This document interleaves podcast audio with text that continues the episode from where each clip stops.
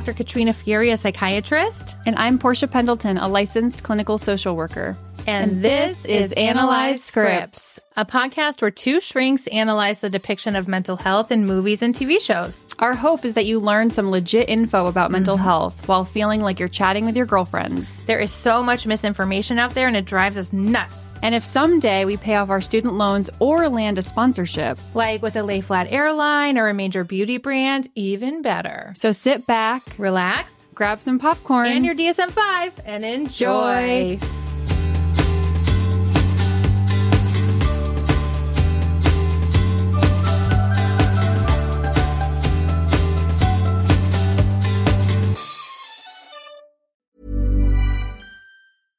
Ryan Reynolds here from Mint Mobile. With the price of just about everything going up during inflation, we thought we'd bring our prices down. So to help us, we brought in a reverse auctioneer, which is apparently a thing.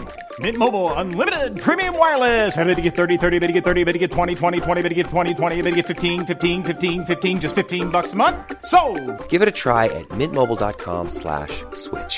$45 upfront for three months plus taxes and fees. Promo for new customers for limited time. Unlimited more than 40 gigabytes per month. Slows. Full terms at mintmobile.com. Cool fact a crocodile can't stick out its tongue. Also, you can get health insurance for a month or just under a year in some states. United Healthcare short term insurance plans, underwritten by Golden Rule Insurance Company, offer flexible, budget friendly coverage for you. Learn more at uh1.com. Quality sleep is essential for boosting energy, recovery, and well-being. So, take your sleep to the next level with Sleep Number. With a Sleep Number smart bed, you can individualize your comfort level and enjoy a better sleep night after night. JD Power ranks Sleep Number number 1 in customer satisfaction with mattresses purchased in-store. And now the Queen Sleep Number C4 smart bed is only $1,599, a saving of $300 only for a limited time. For JD Power 2023 award information, visit jdpower.com/awards. Only at Sleep Number stores or sleepnumber.com.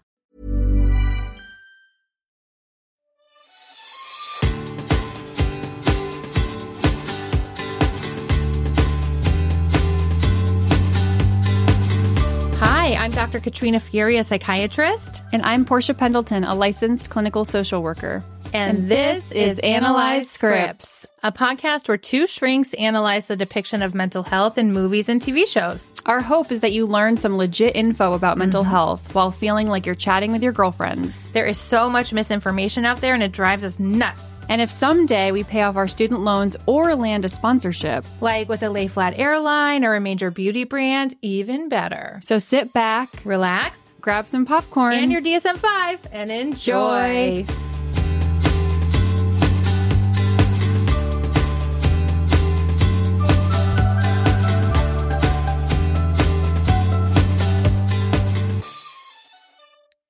Before we get started, we just wanted to include a trigger warning for this episode.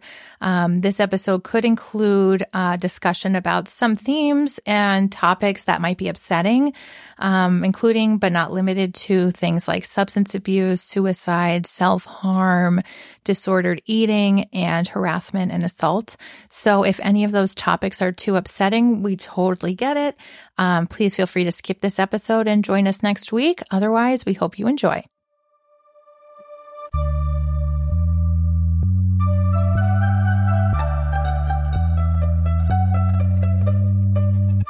Hi, so we are back again with another episode, and we are going to refer to each other today as like yes, shrink, yes, Yes, shrink. chef, um, yes, chef, cousin. cousin, whatever kind of comes to mind. We're not going to be swearing and you know putting each other down because Hmm. Hopefully that's kind of abusive, which we see a lot in the show. The Bear, which you're coming today, season one, um, kind of blew up recently Mhm. over the summer. I definitely had not heard about it last year, um, and Yeah, I hadn't really either. it was all over like TikTok a couple months ago. Mhm. Um, Jeremy Allen White is all in the news because he like got a Right. divorce, and I don't know all the details about it, but it seems to be like a hot topic. yeah, yeah, people really like him. Mm-hmm. Um, so what, how do, how do you want to start talking about this? First, I would like to say that my blood pressure was Oh. so high. I'm making this up. Oh, okay. You weren't true. like checking it. No, um, watching some of these episodes, like this level of stress that I was feeling, and like my Mhm. heart was racing. I was like, I feel like I'm back in a restaurant, and I'm like not okay. Yeah, you worked in a restaurant too at some point, right? Yes. Yeah, Mhm. I did too, only for like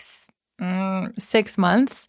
Um, like in between college and med school, I took a year off to apply, and it was really stressful. Yeah. I worked in a Mexican restaurant. It's closed now. Unfortunately, one of the owners like embezzled money and went, you know, went to like federal prison. Typical. Unfortunately.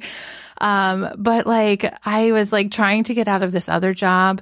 Um, and so when I applied, I said I was available for all shifts. So I got all the lunch shifts and made like no money. And I would have to come in early and clean, like literally move the heavy tables, like clean the windows. It was like a lot of hard work It's like labor. I mean, labor. Yes, physical it's labor. physical labor. I lost a lot of weight because you're like running around all day. Um, and I'll never forget my last day was Cinco de Mayo because I Oh, was like, I have to work Cinco de Mayo, right? I'll never forget the floor was like so sticky with tequila. It was a good restaurant. Like the food was really good. But at like the pre shift meeting, um, one of my coworkers was like, Hey guys, I got Adderall. Does anyone want one? And like all these people took Adderall and I was like, I'm good. Like I, I, I'll be okay. Yeah. I don't know, really like shocked me. But then I guess like in watching this show and in like, I don't know if like in your training, you learned that there's like a lot of mental health issues in the restaurant industry. Cause I learned that. Yeah, I mean, I think it seems like, you know, and of course we're generalizing here, but like in my experience and and even hearing from like clients who work in the restaurant exactly. industry, there is so much substance use. Yes. And, you know, with that often comes mental health um, issues. I also, I'm just like curious about who ends up in the restaurant industry, right? Mhm. Like, um, I think you have to be really personable, you Mhm. know, like you're, you're really friendly Energetic. energetic I, I would say and this you know i think this is like a little bit of just like anecdotal information i feel like it's often kind of you have a little bit of adhd like Yes. you're good right Yes. you can like bop around it's the 100%. perfect environment for you because it's so stimulating Yes. yes. um And it's so quick yeah, and fast moving. yeah. I totally agree. And I think like a lot of young people, I think like work Yeah. in restaurants Yep. or bars or things like that when you're younger. But then, you know, I think you're right that there is a lot of substance use. I think there's like erratic hours. Yep, You know, which does not help. doesn't a help. mental health, sleep, and then I think people often might, in that example that you provided, Right. will take something to like to help stay them. up. Mhm. And then oftentimes, like once you know the restaurant closes, shifts over, I think people like go out for drinks, or Mhm. then there's like substance use with like downers, Yep. kind of. Yep. Um, I think it, like we said, it is really hard work, like physically Yeah. demanding. Um, I think the pay can be good, right? Depend. Depends. It fluctuates and you don't really get benefits. Mhm. So there's a lot of stress. It, it's certainly like when we think about, you know, what are like risk factors, I guess, for mental health conditions, there's a lot of like environmental risk Yes. factors, like just right there. And then you're Mhm. also dealing with people who are hard to deal with, Yeah. right? Like you have like demanding customers, people complaining, you're not doing it fast enough, there's a mistake. Like I can't imagine, Mhm. right? Like just all the complaints you have to deal with and like right. in a personable, Mhm. happy way. And now I always think about um like everyone having you know sensitivities or allergies right to foods and like how many how many like requests we're making Oh so my like i yeah. you know i do make one request but like i'm just thinking about like how complicated things are now like everyone at a table could be like okay you know and i've i've been at a table before where it's like every single person has a Has a something, something, yeah. and i'm just like oh man like it's just so much more work It's than just like right, accommodate. estimating, like a regular oh Yes. you know taco salad it's like nope no cheese on this one no meat on this one we have to leave out the taco because it's Right. corn based Right, like it's right. just so much It's a lot. and i think the pressure like for certain people gets to them and i think that's why we see also just like a lot of abuse Yes. um with like you know the hierarchy within the kitchen Yes. um and it's just it can get really ugly Yeah. Um, so when I started watching The Bear preparing for this, unfortunately, I Hulu just like auto played the last episode of season Oh. two. I didn't get through the whole thing. Okay. We got through maybe the like 10 or 15 no. I know. And then like we're watching it and I'm like, am I supposed to understand who these characters are and how they relate? And then all of a sudden my husband noticed and I was like, Oh, because it was "Oh." like S two. like episode E1, 10 or something. That Oh, was yeah, the yeah, last yeah. one. And I was like, oh. So I felt like I had like a preview, not in a great way, but then it's like, I don't think it's going to spoil all that much. So then we restarted it. Um, but even in season one, we sort of see these flashbacks of Mm-hmm. Carmy, right? Played by Jeremy Allen White, the main character, who like worked in a really fancy, like they kept saying the best restaurant in the world. And we saw Joel McHale, I was surprised to see in like Mm. a dramatic role. Um, do you know who Joel McHale is? Yes. Did you ever watch The Soup? Um, no. E? Okay. Again, I'm getting older than you, but it's- I know. I I didn't like it. No? I know. I always thought it I, kind I of like funny. don't love him. No offense That's okay. to him if you're listening. That's okay. Does he have any like weird allegations? I just don't think he's anything? funny. No. like it, to me, and maybe he is now. But I remembering watching the soup and being like, Eh, not Mm, your thing. yeah. That's fine. but yeah, Um, dark, like abusive, abusive. horrible. It, it, and it was very hierarchical, like almost like the military. Mhm. It kind of reminded me of. Um, and like you have to go up the chain and, and sort of that kind of thing.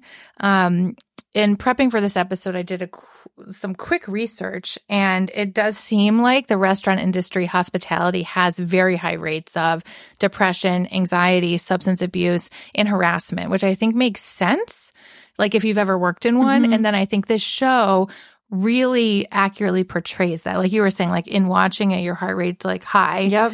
your blood pressure's high, you feel stressed, and you're like, it, God, it is a lot. Mhm. It's a lot. I mean, when they were, you know, when they had finally implemented the like to go Oh my God. orders.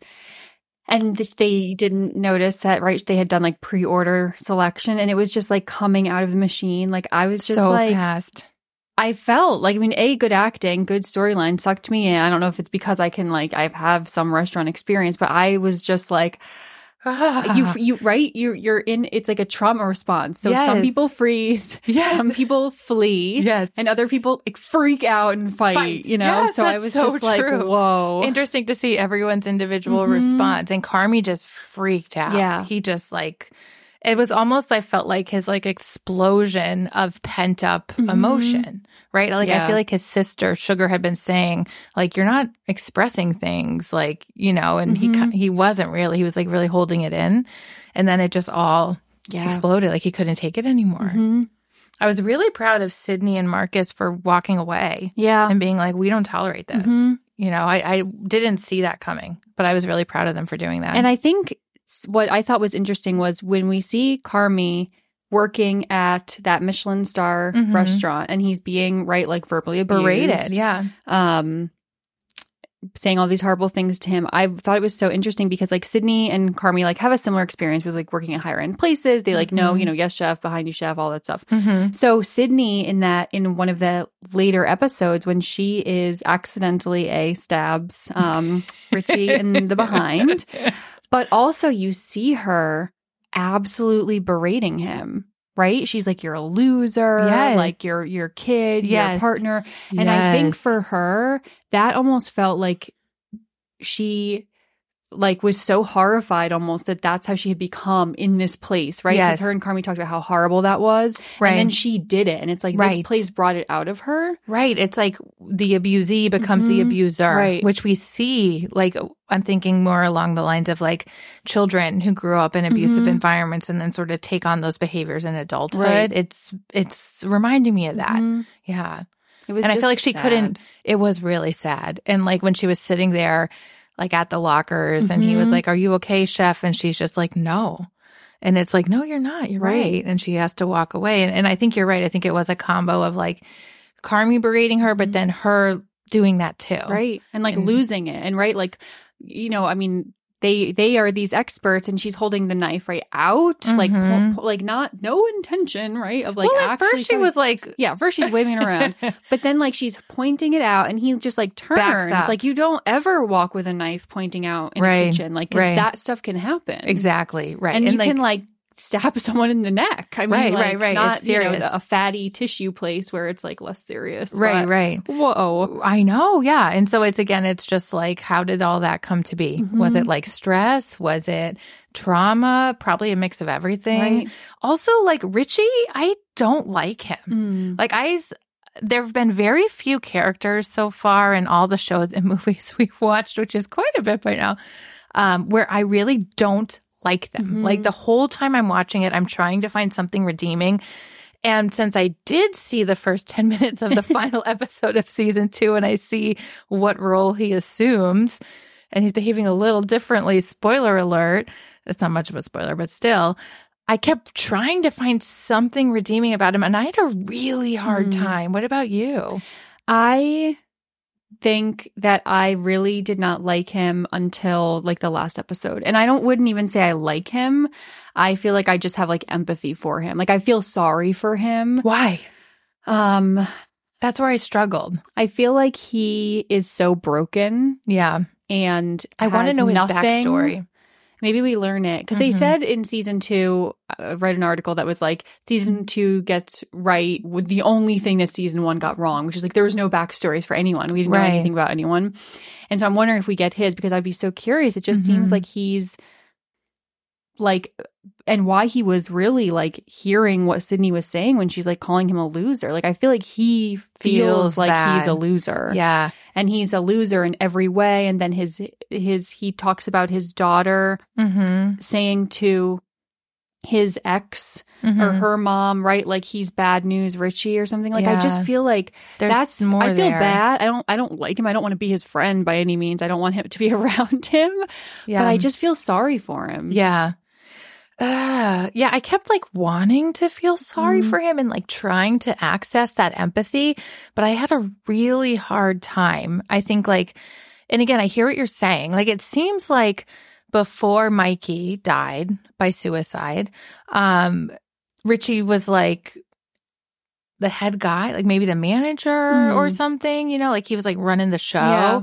And then I think to have like Carmy and Sydney come in like out of Especially nowhere, Sydney. a younger girl, a younger black girl, which again, maybe that's not like uh intentionally getting under Richie's skin, but maybe it is. Like we don't really know yet. Um but again, like I could see how that would like threaten his ego.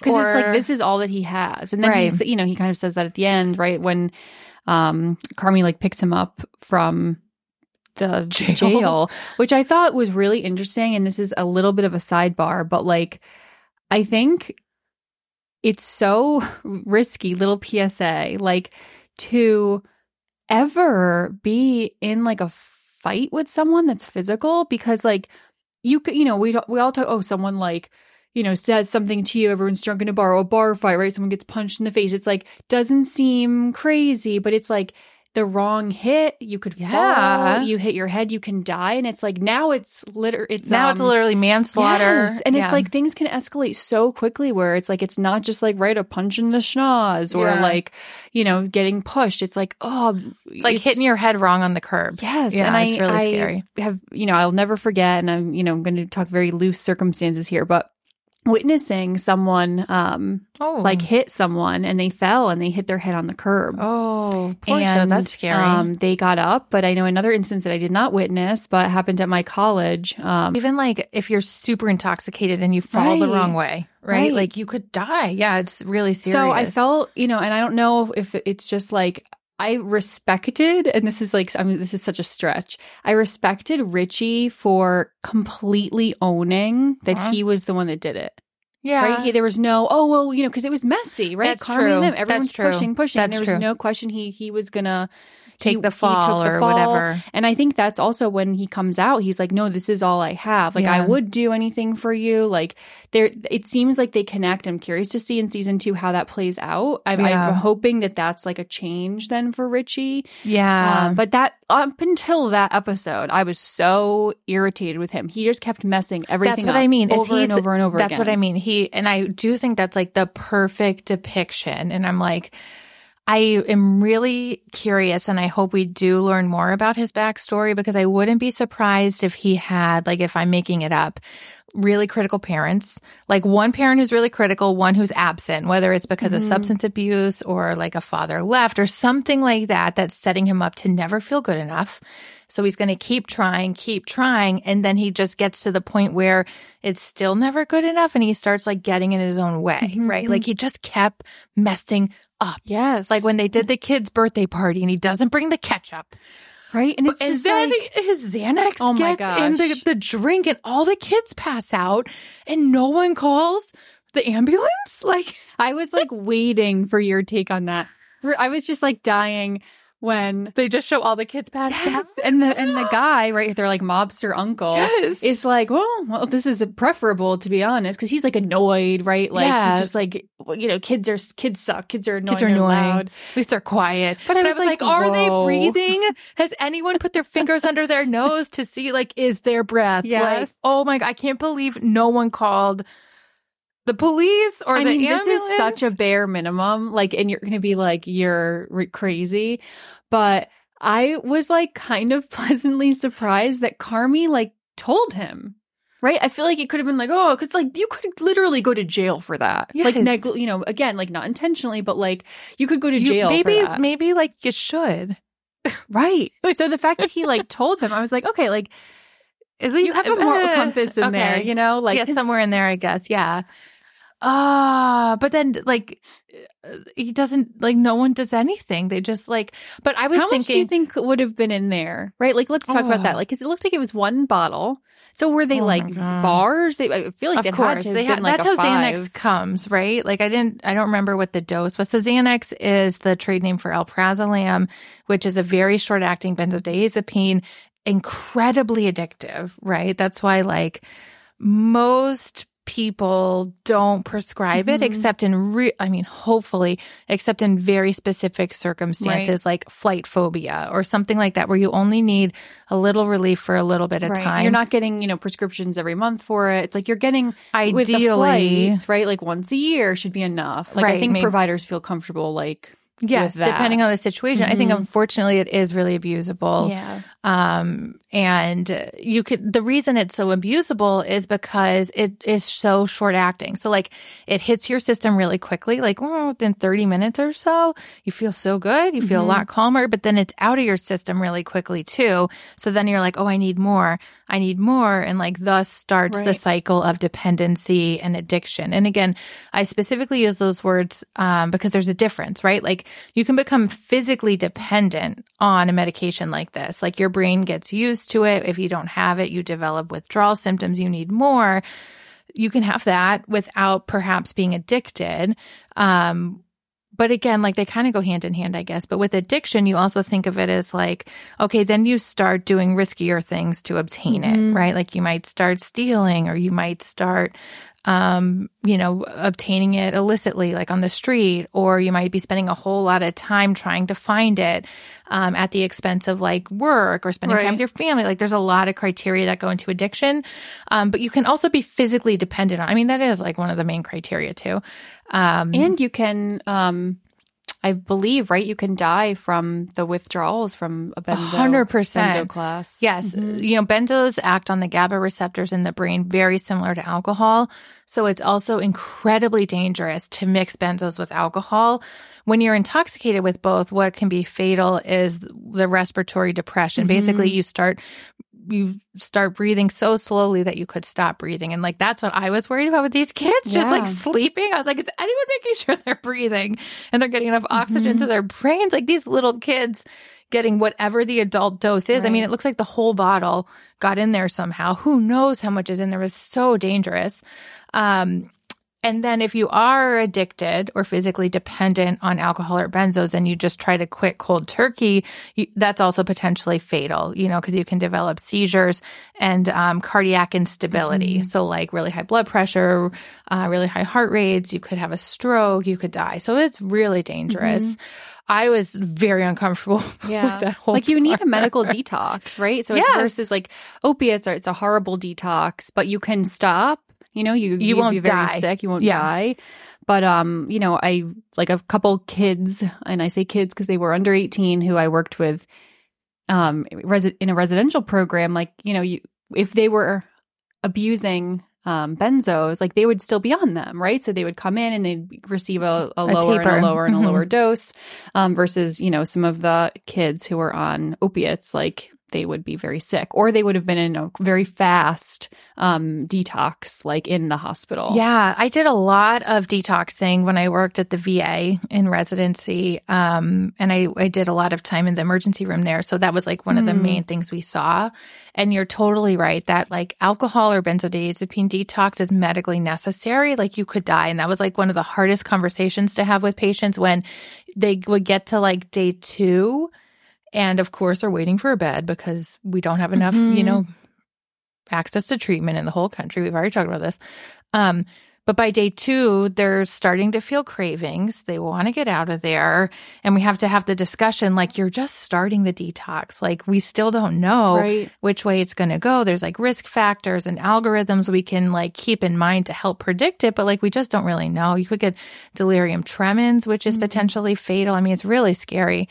Um, and a lot of times they would leave like against medical advice and probably start drinking again, um, which is very sad. But then in Mhm. other ways, you're like, well, I guess it mitigates the risk of death from a unsupervised detox, but it's it's really risky. But you're Yeah. right, like with opiate withdrawal, that's where the phrase cold turkey comes from. Mhm. It feels like the worst flu of your life. It's incredibly painful to go through, but it's not medically dangerous.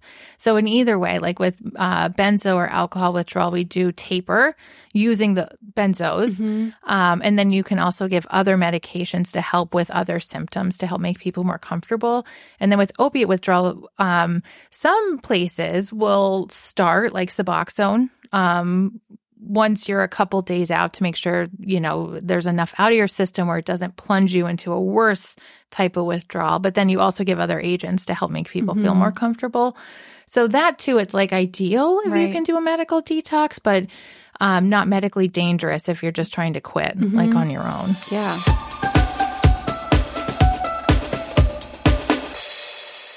Circling back now to like restaurant um, employees, right? Often not having insurance. yes And being, or like, I think too, what's interesting now is like with a lot of credit card tips, right? Like that is on the books versus like cash tips. So it's like Mhm. they've you- paid taxes on right. it So Mhm. you could be, I think, you know, right on the line with like you don't make a ton, but you also don't Right. qualify for like um, Medicaid or you know, full Medicaid. So Mhm. you know, I just think there's a lot of people that are underinsured or not insured who specifically work in this. yes Um, field of Field? hospitality and you know with with sometimes raging substance use issues and mental health issues Mhm. it's just like a perfect storm Yeah. And Mhm. I mean, most detoxes would be at least five days. So when you're imagining, like in restaurants, you often do, I think, Cool fact a crocodile can't stick out its tongue. Also, you can get health insurance for a month or just under a year in some states. United Healthcare short term insurance plans, underwritten by Golden Rule Insurance Company, offer flexible, budget friendly coverage for you. Learn more at uh1.com. Quality sleep is essential for boosting energy, recovery, and well being. So, take your sleep to the next level with Sleep Number. With a Sleep Number smart bed, you can individualize your comfort level and enjoy a better sleep night after night. JD Power ranks Sleep Number number one in customer satisfaction with mattresses purchased in store. And now the Queen Sleep Number C4 smart bed is only $1,599, a saving of $300, only for a limited time. For JD Power 2023 award information, visit jdpower.com/awards. Only at Sleep Number stores or sleepnumber.com.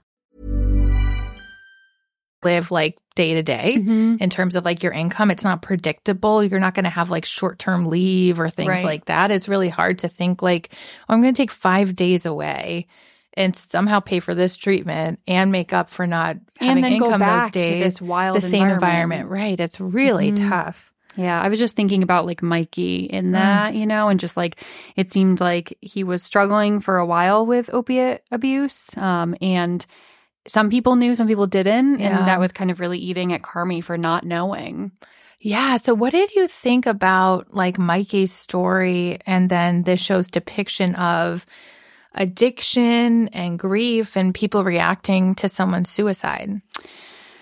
I thought it was good.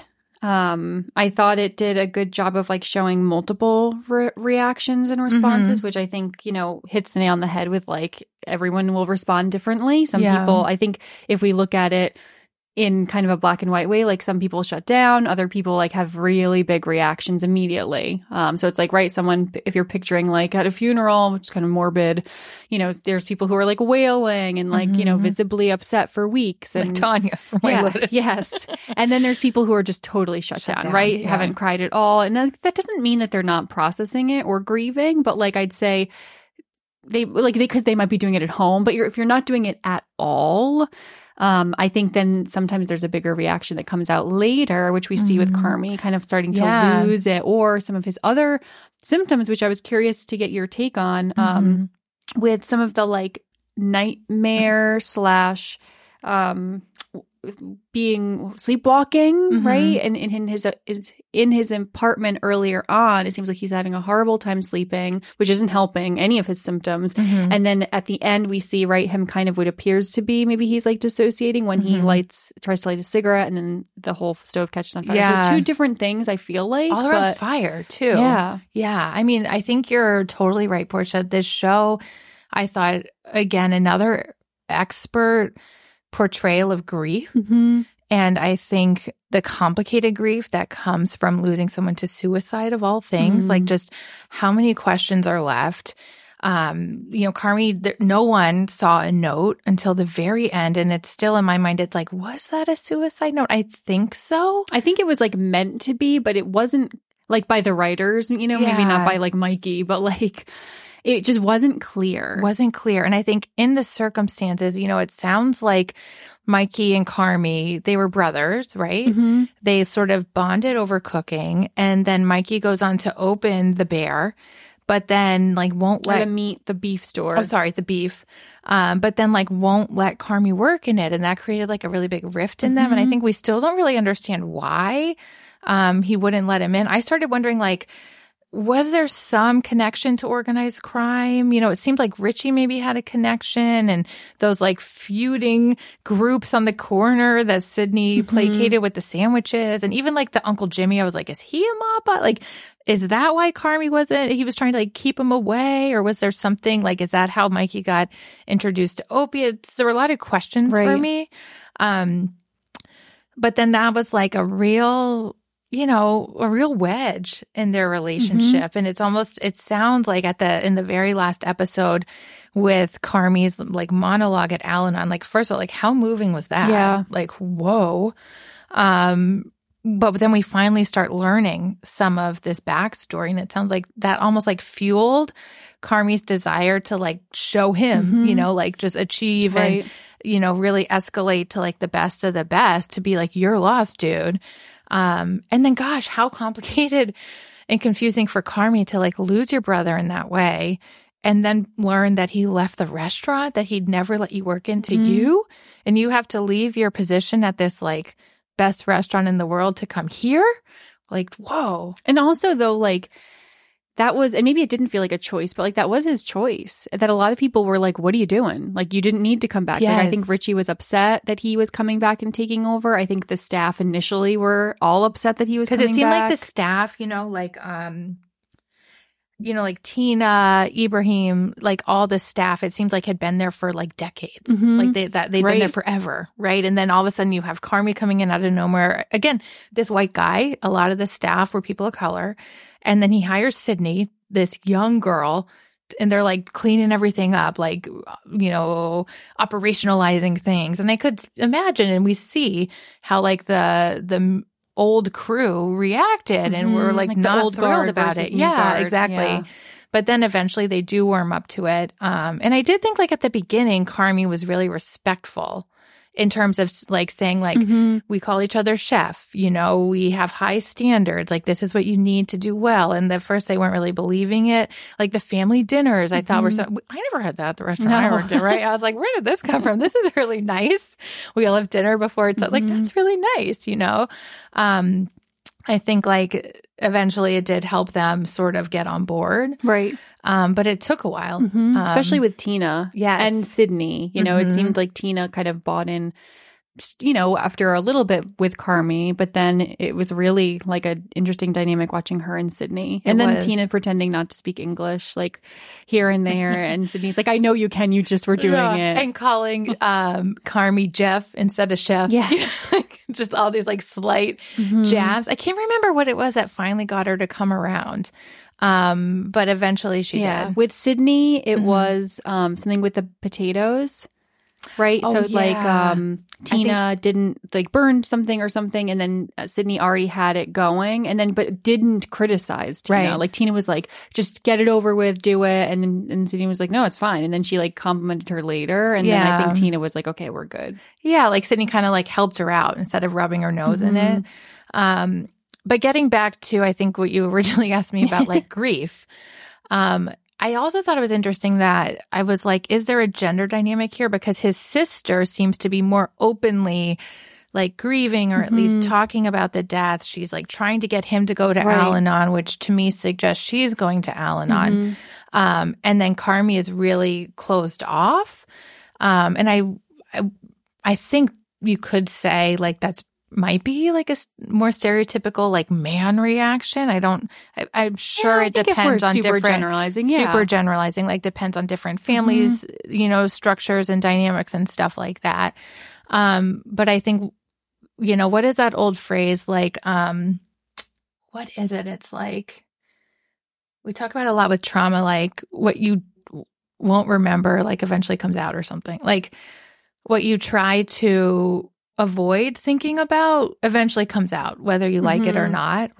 Death of anyone can be very traumatic, but I think a suicide in particular is very traumatic for all the people involved. Mm-hmm. And it sounds like in Mikey's case, um, it's like, was it planned or was it impulsive? Right? Like, was he intoxicated and had a gun? I mean, it's not really clear until we find the note, right? I don't know. What did you think? I think it was unclear. I mean, I think like it, I could go on the one hand with like him stashing the money for so long. Like, was he planning on you know ending his life for that time, or was or was that just like all like a side you know project of him just like stashing all this money away To avoid do- taxes Yeah, or to avoid taxes, or like in the end to give to Carmy. I don't know. Like you know, Carmy. Like was his plan like okay Carmy's going to be this amazing chef and then and then we're like ready for him we're going to have all this money like or was it like I know I'm Hmm. going to die I I don't know It's a weird spot to leave a suicide note, right? Like, usually I feel like if someone does leave a note, it's with the body, like it's nearby. Do you think it was maybe though like supposed to be in a locker and fell out like maybe like Carmy's locker from years ago or uh, like because that was my question like why was it behind Lockers. the lockers on the floor like had it fallen somewhere was it supposed to not be there I I don't know. Did he mean to bring it with hidden, him? Yeah, that's what I mean. Like, is like, How could anyone find that? Someone could have easily thrown it away. Could have easily Right. gotten damaged by water or something. Right. Like it just was so risky. And also, right, if you're leaving someone like three hundred thousand dollars, you want that to get to them. So that was just strange. it was strange. Why do you think Richie put it back? I think at that time, like when he first found it, he was still really mad at Carmy for coming in. Like, I mean, in this season, we really see how like the landscape of Chicago, the landscape of their neighborhood, the landscape of the restaurant itself is changing It's and like getting evolving. gentrified. Yes, Mhm. exactly. And I think Richie's like having an identity crisis and like not on board. And I think he was just at that time really Mm. mad at Carmy and didn't want to like help him along So in my- any way. I guess this is where my little thread of empathy Mm. comes out Oh, again. gosh.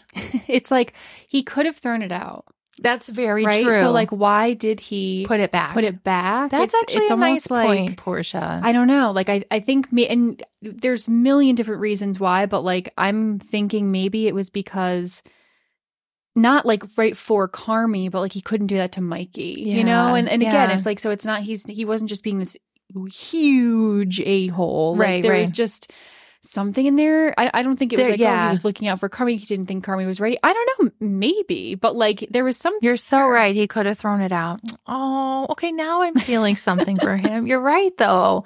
Like he definitely could have, and Mhm. he didn't. Um, just mm. interesting. Yeah, that's really making me think. Really making me think. So we know from past episodes how important sleep is, right? Oh and how God. the lack of sleep can literally bring someone right to like have some psychosis. Yeah, and, and mania. Like sleep is the biggest trigger Mhm. of a manic episode, psychotic episodes for sure. I've seen a lot of first breaks in like college students who were flying internationally and didn't sleep on the plane. Um, like that's like what brought it out finally, which, is isn't what you said? That I like am good because I went to Europe and I was up for like 48 hours and I'm fine. So I was like, that's a really good yes. sign. You don't know bipolar disorder, Portia. you know, winning in some ways here. But also, like in the restaurant industry, like other industries too, like if you're working third shift or other things like Mhm. that, it is so disruptive to your sleep. And I think like the high energy, fast paced environment of restaurants makes it really hard, like even when you get home to fall asleep. Right. I think that is why so many like have a drink after work or take another substance like Mm-hmm. Xanax to like try to calm their brain down. It's also so bright in the kitchen. Yes. You know what I mean? It's I mean it has to be, but like the lights are so fluorescent. It's Mhm. so bright and like shiny in Mhm. like, you know, a cleaner restaurant. Um, I was impressed at how much they were cleaning. I was very happy. I think again, that's like where Carmy comes in and is like, this is unacceptable. Like, Mhm. even if we're like a sandwich shop, like let's have high standards for Right. ourselves. And I thought like that's a nice um way to live as long as the standards aren't uh impossibly high. Mhm. But I think it does, and we saw that it did lead to feelings of like self efficacy and like pride in your Mhm. work. Um, but yeah, certainly, I you hope all the restaurants are that clean. I sort of doubt they all are. Yeah. but you hope. I think it's so funny, like being kind of near New York Mhm. um, and going and right and seeing the AABC, like, you know, Mhm, just kind of how they showed in Chicago because they don't do that in the state. Like, you don't, you know, there's no like, I'm sure there's like a public health or they, Oh, they you're get right. inspected, but they don't have that, that In the window. Right. Which I just think is so like, hmm. And it was interesting too, like when they didn't get a good grade and he's like blaming Richie, but then it turns out it was his fault. That's like another time where he was sort of like dissociating. right. Um, yeah, I mean, I kind of, I, I did, I think, at least in the initial time where he was setting his apartment on fire, that felt, I mean, they both felt dissociative to me. Like he was like, and I think that's part of his trauma response, right? Just like trying to, like, keep putting one foot in Right. front of the other, but you're not processing what you're feeling and it will inevitably come Mhm. out. And sort of that's how it was coming out. At the end with the fire in the kitchen, at first I thought, like, is he going to intentionally let the restaurant burn Mhm. down and be like, okay, now Right. it takes care of it. But then everyone sort of like grabbed the fire Mhm. extinguisher and, Right. and helped, you know, took care of it.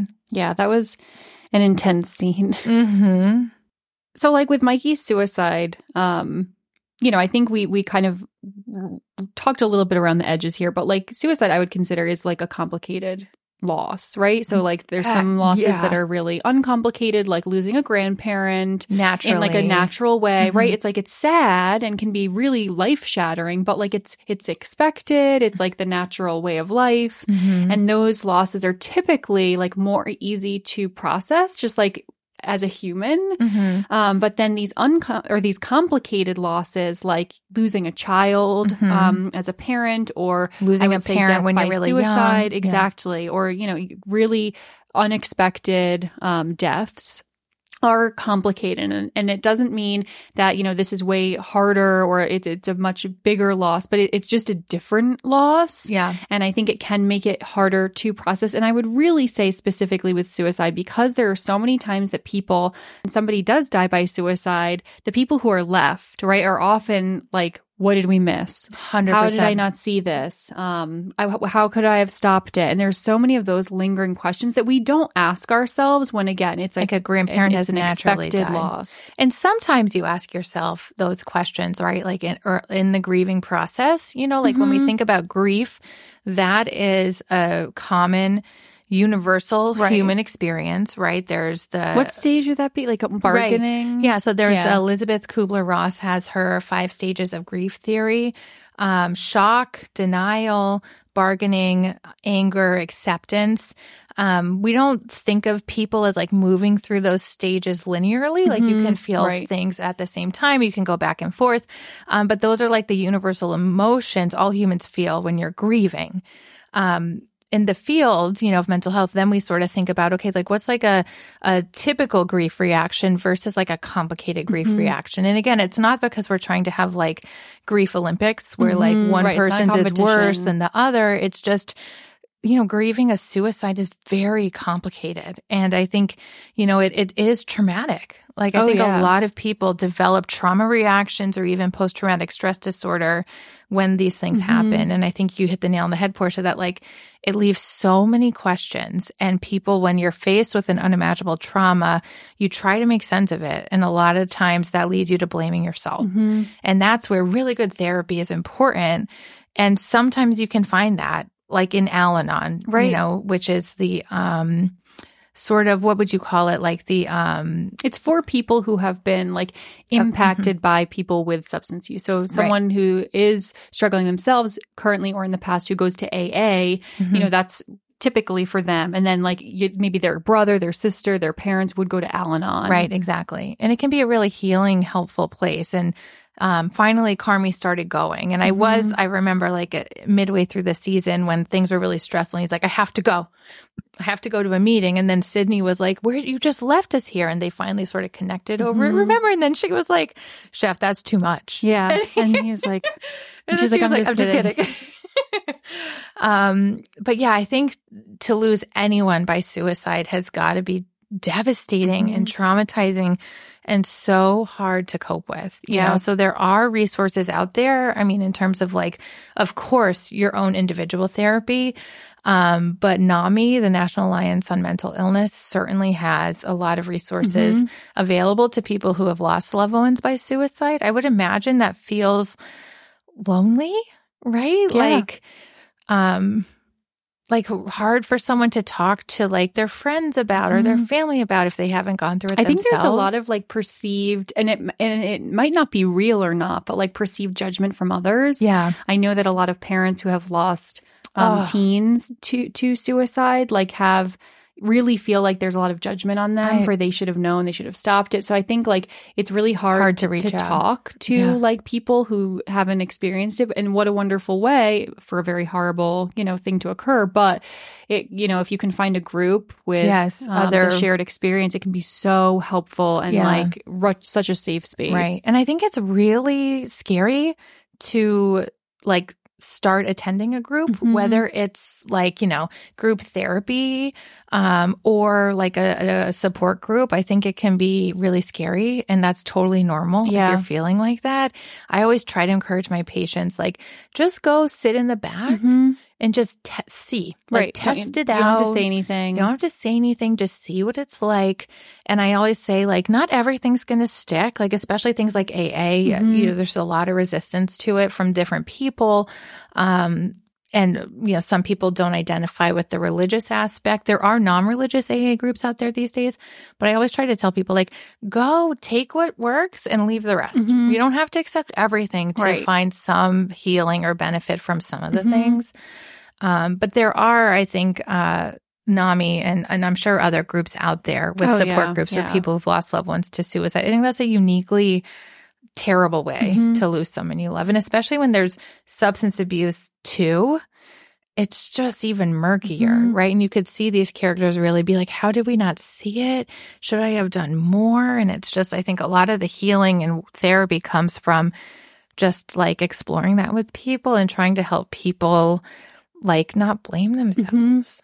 But it's really hard. It is. It's really hard. It's heartbreaking. and it's hard, you know, and not to de- deter anyone from going to see a therapist, but it's hard as a therapist to sit in that. You know, I think grief is is hard because there's no like really clear treatment plan based There's- on like yeah. time, right? It's like okay, well we we should be processing this better now. It's just just sometimes Right. it's it's shorter and other times it's so long and like it's just grief is is challenging and I know even additionally to that a lot of clients who are a support for someone who is going through grief it's so hard just to sit and like Yeah. be there Yes. because we want to make people feel better right, we want to like get people okay and feeling happy and positive. and Yeah. it's like sometimes it's just not we can't do that yet and we just have to Right. like wait yeah. and that's hard It it's is hard, as a provider and it's hard as obviously A a, person who's not a provider And sometimes when people do die in very tragic ways, it is hard to bear witness and sit with someone in that suffering, but it's so important. Mm-hmm. And um, again, I think that's where it's really important for therapists to also know like their own limits Right. or have their own support Mhm. system, right? We're all supporting each Yeah. other, you know? but you're right, it is really hard to bear witness to to grief. Mm-hmm. You know, I think as we wrap up, isn't it interesting that thus far in our podcasting journey, there have been some common themes of shows that are big hits in society. Mm. And a lot of them are about grief. You know, like we talked about shrinking, we talked about succession, season four with Logan's death. Now we have the bear. Like, I think again, that just speaks to how grief is such a universal Mm, experience and we all can connect to that. Yeah. Um, That's a good point. You know, I think a lot of people resonate with tough topics, and whether it's we're seeing it done in a comedic way or Mhm, it's like a really dramatic and intense way, it's like everyone knows someone who knows someone or themselves who struggled with substance use. Everyone Mhm. knows someone or is someone who struggled with grief. And it's just like, again, these universal experiences that I think like it's really, it can be really helpful to have like a, um, a media or Yeah. right like some content out there that that helps you cope whether you're like Right. crying through a show or laughing through a show 100%. percent Right. It's like a way of connecting and experiencing it or feeling less alone. right You know, I think we're all Mhm. like wanting to feel like someone out there understands what we're going through. And even if it's not, or most of the time it's not the exact same experience, but these shows really let you know, like, okay, the writers, the creators, the actors, like they're all doing such a good Mhm. job because like they know Yeah. this in some intimate way. And then Mhm. whoever's watching it can also feel understood. Even like the whale yep everything everywhere all at once like Mhm. everything these themes are coming up again and again. And i think like these expert portrayals of it are just so great to have Mhm. um and that's why they're there. nominated right? Like Yeah, that's why also that's why these they're things successful. Win yeah. Um so it's really interesting. I'm excited to see where season two leads. yeah now that you have maybe a little window into some things i'm Oh. excited to watch it too. I'm i'm looking forward to it. Um you know, I, I was laughing because of, I started episode one, season one, and I was like trying to get my husband to come watch it. And he was like, oh my gosh. And he has restaurant experience too. And he was just like, I don't know if I can watch this. And I was like, it's really intense. yeah yeah So I don't know. Anyway, but thanks for listening to our episode today on The Bear season one. We will be covering season two at some point. So stay Mhm. tuned. i think next month Yeah, so we're excited. Um, make sure you follow us on Instagram for some more content at Analyze Scripts and on TikTok at Analyze Scripts Podcast. And we will see you next time. bye Bye.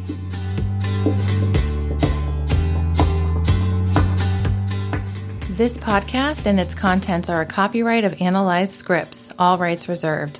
Any redistribution or reproduction of part or all of the contents in any form is prohibited. Unless you want to share it with your friends and rate, review, and subscribe, that's fine. All stories and characters discussed are fictional in nature. No identification with actual persons, living or deceased, places, buildings, or products is intended or should be inferred. This podcast is for entertainment purposes only. The podcast and its contents do not constitute professional, mental health, or medical advice. Listeners might consider consulting a mental health provider if they need assistance with any mental health problems or concerns. As always, please call 911 or go directly to your nearest emergency room for any psychiatric emergencies. Thanks for listening and see you next time.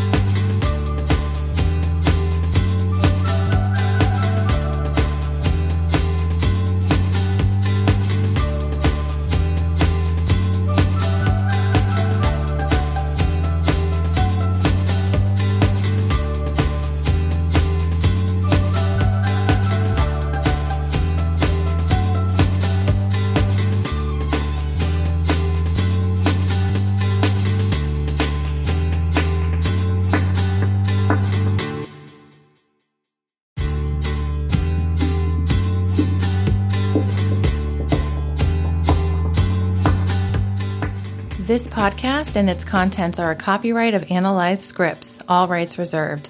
Any redistribution or reproduction of part or all of the contents in any form is prohibited.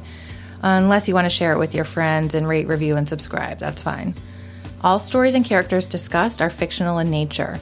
No identification with actual persons, living or deceased, places, buildings, or products is intended or should be inferred. This podcast is for entertainment purposes only. The podcast and its contents do not constitute professional, mental health, or medical advice. Listeners might consider consulting a mental health provider if they need assistance with any mental health problems or concerns. As always, please call 911 or go directly to your nearest emergency room for any psychiatric emergencies. Thanks for listening and see you next time.